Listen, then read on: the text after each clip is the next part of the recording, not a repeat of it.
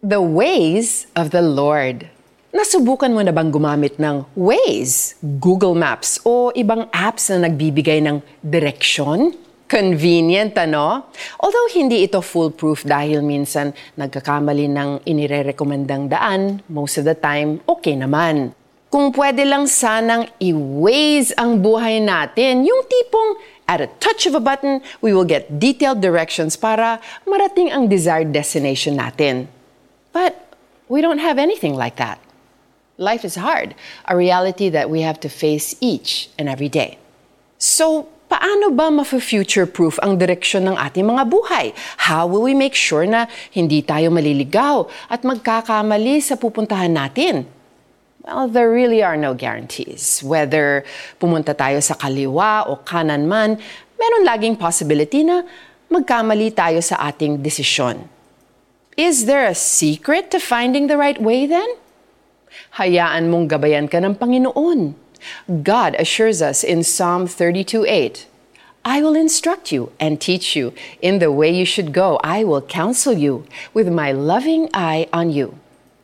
At kung hahayaan mong si Jesus ang magdirekta sa pupuntahan mo, kahit pa hindi mo naiintindihan ang sitwasyon mo sa kasalukuyan, makasisiguro ka na ang Diyos tanging kabutihan ang nais na mangyari para sa iyong buhay. Something is better than having ways for life. It's following the ways of the Lord. Let's pray together.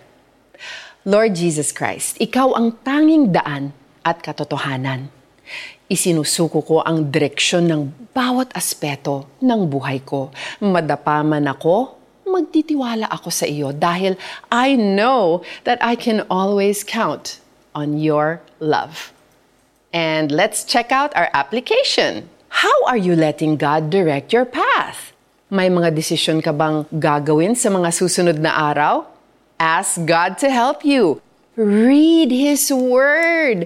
Pray. Seek godly counsel and wait for the Holy Spirit to give your heart peace. And then, by faith, decide. Ang tao ang nagbabalak, ngunit si Yahweh ang nagpapatupad. Mga Kawikaan 16.9 Such great advice, no? I'm Joyce Burton Titular, reminding you that the ways of our Lord are always the best. Always.